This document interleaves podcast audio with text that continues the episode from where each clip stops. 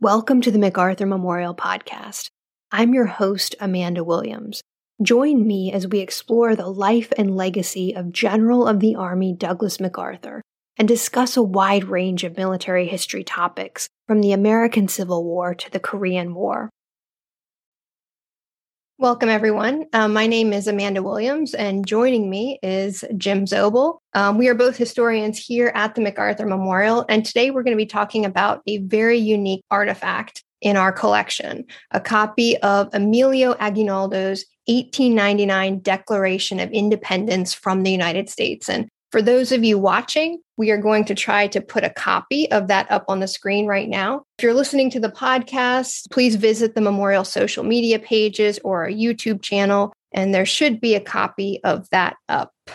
There you go. All right. And as you can see, this document is in need of some conservation. And currently, the Virginia Association of Museums, or VAM, has it listed as one of Virginia's top 10 endangered artifacts of 2023. And the public can view this list of top 10 artifacts, and you can vote for the artifact that you would like to see receive a $1,000 conservation prize. And if you'd like to vote, you can visit VAM's website, you can visit MacArthur Memorial's website, or our social media for a link to do that. And you can vote once daily now through March 3rd, 2023. So you've got about a week to vote. If you're listening or watching this program after March 3rd, 2023, you can't vote anymore, but you can still enjoy learning about this really incredibly unique artifact. So a little bit of background information on the artifact before we start chatting about it. During the Spanish-American War of 1898, Philippine revolutionary leader Emilio Aguinaldo declared the Philippines independent of Spain. Filipinos fought side by side with American troops during that war to dislodge the Spanish from the Philippines. But then after Spain's defeat, the Filipinos expected independence. Instead, as part of the 1898 Treaty of Paris, the United States took over the Philippines. And in response, about a month later, on January 5th, 1899, Aguinaldo declared the Philippines independent once again, but this time not from Spain, but from the United States. And the Philippine newspaper, La Independencia, printed copies of his declaration, and they were put up all across Manila. And so that is where kind of the basic background on this artifact. So, Jim, tell us a little bit about the political significance of this 1899 declaration. And is it correct for us to think of it as something like a founding document for modern independent Philippines? It's definitely a document that pretty much led to war between the Philippines and the Americans. It comes out right after that, like you just said, that Treaty of Paris that comes out in December of 1898. And that's when Aguinaldo, who is the president of the Philippine Republic, so to speak, had believed, and a lot of them had believed, that Americans were coming there to grant the Philippines independence. When Dewey went into Manila Bay and sunk the Spanish fleet, he then brought Aguinaldo to the Philippines because he had been exiled into Hong Kong. And Aguinaldo gets there because Dewey wants to have like a force on the ground. And so he knows he can use Aguinaldo to unite all those Philippine forces because they kind of surround the Spanish in Manila. The Spanish have all these blockhouses there. And then when the Americans show up, they know something's afoot and they don't want to let them land at first. This is like the American army. But then the Americans do land, and when they go against the Spanish in Manila, August of 1898, they keep the Filipinos out of it. You know, they set up roadblocks behind them as they move into the city. And then the Filipinos pretty much surround the city, taking those old Spanish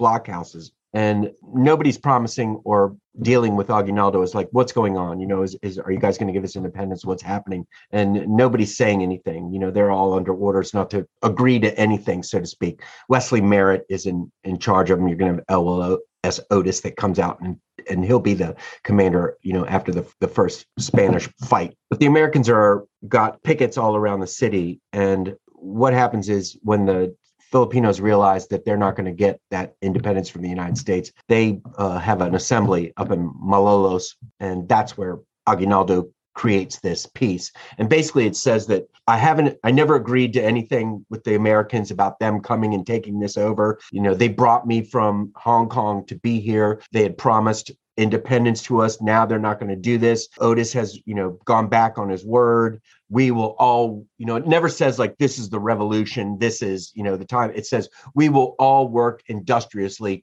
against this injustice, which basically means revolution, insurrection. They call it the Philippine-American War because, they don't recognize that America had any right to be there, so to speak, even after taking over from the Spanish. And so the document itself ignites everyone. It was the Treaty of Paris that really got everyone going. I know General Luna, who's the commander in the field, he wanted to attack the lines immediately, but they released this on January 9th. And then it's only about 3 weeks later, February 4th, that there's finally a shooting on the north side of the Pasig where the Nebraska troops are. And that's what releases everything. That's when, the insurrection starts. That's when the Philippine-American War starts. So it's shortly after that Independence Proclamation is released that the war starts. Tell us about the memorial's copy of the Declaration, and how does it go from being plastered up on a wall somewhere in Manila to today being in the MacArthur Memorial's collection? Douglas MacArthur's father, Arthur MacArthur, was one of the main commanders in the Philippines during the Spanish War and then as well against the Filipinos. He commanded the 2nd Division there. And because of that, throughout Douglas MacArthur's life, because of his career, we just have tons of letters from former Spanish-American War veterans that wrote MacArthur all throughout his life. I served under your father. He was the greatest soldier ever, all this praise that goes towards him. But this came from a man who served with the 20th Kansas Volunteers, a guy named E.M. Tucker. And he's located in Manila with the Kansas group. The Kansas guys are underneath MacArthur's 2nd Division. Their commander is the very famous Frederick Funston, pretty much the guy who saved the whole situation at the San Francisco earthquake, in 1906, and then was destined to be the commander of the Allied Expeditionary Force in France, or the American Expedition, during World War I. But he died of a heart attack right before they were going to choose him. And then Pershing took over. And Funston was one of Arthur MacArthur's favorite people, and because the 20th Kansas was so good, during this campaign where they drove north out of Manila and they drove up to Lingayen, the 20th Kansas, and Funston was like one of the main units. And so this guy, E.M. Tucker, he was on the staff of the 20th Kansas, and he had this proclamation. And the thing was, he used to write MacArthur throughout like the 40s and the 50s. And then in 1958, he sent MacArthur all these pictures of Arthur MacArthur, the 20th Kansas at KaluCon, some news clippings about himself. But also he sent this proclamation. Now, the thing is, it's sent to MacArthur in 58, and then it comes to the memorial in 1964. And they listed it as a scrapbook. And, there had been tons of scrapbooks that people sent to the MacArthurs over the years. And within this scrapbook was an envelope. And I guess it was about 4 or 5 years ago, I was going through all the scrapbooks, recataloging them, because people had gone through them and not really known what they were looking at. And so I pulled this thing out, and there was an envelope there with it. And inside the envelope, in about 10 pieces, was this Independence, publication. And we unwound it. And you can see at the bottom, we pieced it all together, and Tucker wrote on it, on January 9th, 1899, this is the Proclamation of Independence that comes from Aguinaldo. This will most definitely lead to war. And, writes right on the on the bottom of E.M. Tucker, 20th. And sure enough, that, it pretty much did. It fired up the Filipinos that anything that happened was going to happen. The thing is between those blockhouses that the Filipinos controlled around Manila and then the American lines, there was a no man's land. And one night on the 4th of February, a couple of Filipinos came in there, and when they were told to stop, get out of there, they didn't. And they kept approaching the line. And one of those first Nebraska guys shot the guy, and that was it. Then it was just on. So, but that's how it got here. And so for the past 5 years, when we opened it up and saw that original writing was on there, it was pretty phenomenal. We have a lot of people in the Philippines we know that we've showed it to, and they say there's nothing like that over there, that at least any kind of museum or anything like that. So it is a very, very rare piece. It's not the original proclamation that, Aguinaldo drew up himself, but it's that piece of history of what really ignited the, the Philippine-American War. And as far as we know, it's the only copy in existence. I remember when you found it, and I think you had a pretty good sense that it was something very special. Yeah, it's a very cool piece. You know, it's like, I guess he had it taped in a book, you know, at some period, because there's a lot of tape marks on it. There's a lot of rips and tears in it, but hopefully we can, you know, we can get this thing taken care of, because it is a very rare piece of history, and it's one that means a lot to Filipinos and Americans, you know, for the significance that it holds. I just think it's amazing that it survived too, because when you think about ephemera, stuff like that, it doesn't survive. You know, newspaper is probably not going to survive from 1899, and let alone. It. I mean, it's the thinnest paper going. I mean, right. It's basically, you know, if you look at it, it's going to fall apart. So, I mean, yeah, hopefully we can get something to take care of it. Yeah. Now, the provenance of the artifact, I think, is one of the things that I find so interesting about it, because it really tells the story of this complicated relationship between the United States and the Philippines. But it also has a connection to the MacArthurs, and not just because MacArthur gets it in a scrapbook at some point, you know, years after the war. But MacArthur's father, as you've already mentioned, Arthur MacArthur Jr., has a connection to Emilio Aguinaldo. Sure. You want to tell us a little bit about the relationship between those two men? The key to that one is again, Funston. Come 1901, Funston came up with this plan. They found out they had captured some Aguinaldos. See, because after the MacArthur drove up to the north, the organized resistance of the Philippine Republican Army pretty much dispersed, and they went guerrilla fighting. And so they would just, you know, hold up and then, you know, snipe at supply lines, things like that. And Aguinaldo had retreated very far up north into the north part of Luzon, the northernmost island. And Funston had captured some couriers that knew where Aguinaldo was, and they spilled the beans, you know, that he's here. So Funston comes up with this plan with Arthur MacArthur, and this is pretty much a year after, you know, the guerrillas have started in their warfare, and that Republican army is disbanded. And Funston gets on the USS Vicksburg, this small ship at that point, takes five of his American guys, and they use these Macabebe scouts. Macabebe scouts were people that were loyal to the Spanish, and then they went loyal to the Americans almost immediately when the Americans get there. And so they're going to pretend that they're prisoners of these Macabebe scouts, who are going to be like reinforcements for Aguinaldo's command, because that's what he had asked for in this one of these letters. And so they go up there, they go on this behind the lines, trek into the jungle. They get there, Funston springs the trap, and Aguinaldo goes with them. And when he had left MacArthur after making the plan, about 3 weeks went by, and MacArthur hadn't heard from anybody, didn't know what was going on, what had happened. And all of a sudden, one night, his aide comes in, Malacañang Palace. That's where Arthur MacArthur was living, because he was a military gunner at the time. And they say, Funston's downstairs. And MacArthur's like, what? You know, and doesn't even change clothes, comes downstairs in his pajamas. And there's Funston. And he's like, well, what's going on? Did you get him? And Funston's kind of like, yeah, he's right over here. And sure enough, there's Aguinaldo. MacArthur has Aguinaldo stay there with him at Malacañang. He doesn't lock him up. He doesn't put him in chains.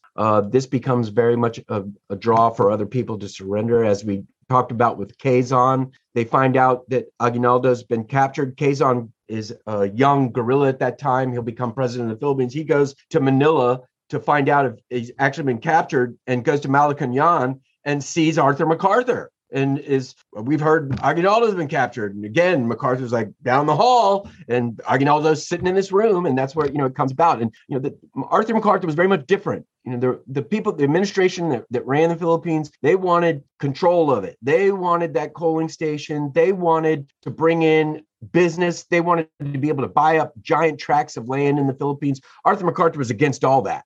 You know, he thinks that's not Republican, spreading American ideals. That's just coming in and being another imperialist power controlling the Philippines. And he wants to send Funston and Aguinaldo back to America together, to go on a tour, to explain all about the Philippines, what's going on there. But the administration's like, no, this will just play right into the, you know, anti-imperialist hand. You know, this is immature, this is childish, you know, to think that something could work. But it shows that, you know, Arthur MacArthur, though he's this very strict disciplinarian type military person, he's not a moron, you know, and he believes in those American ideals of spreading freedom and republicanism, you know, and that's why he gets on the outs, you know, because he looks to Aguinaldo as a, you know, a freedom fighter who wants to, you know, do the best for his country, you know, and that's what he wants to explain to America. We can't come over here and change the culture, change the customs, and change everything else. You know, these are an independent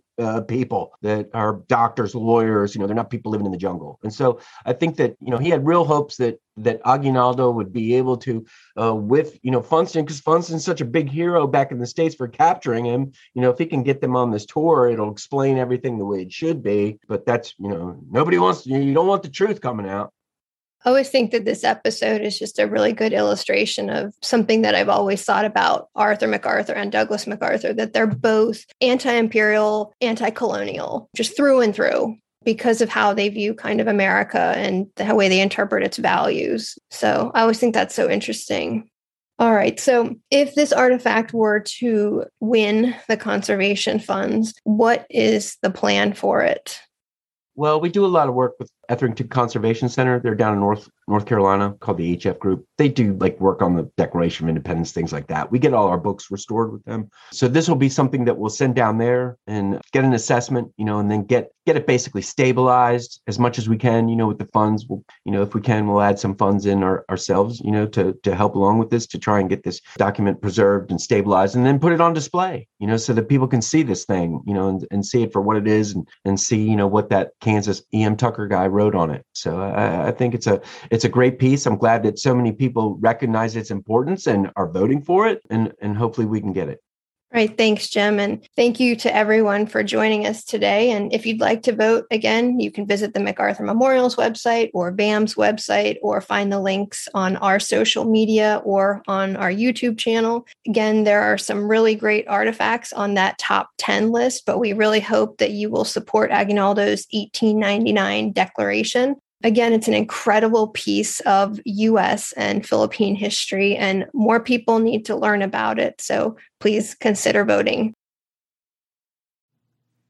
Thank you for listening. If you have questions, suggestions, or comments, we want to hear from you. You can find us on Twitter @MacArthur1880, on Facebook as the General Douglas MacArthur Memorial, or you can email MacArthur Memorial@norfolk.gov.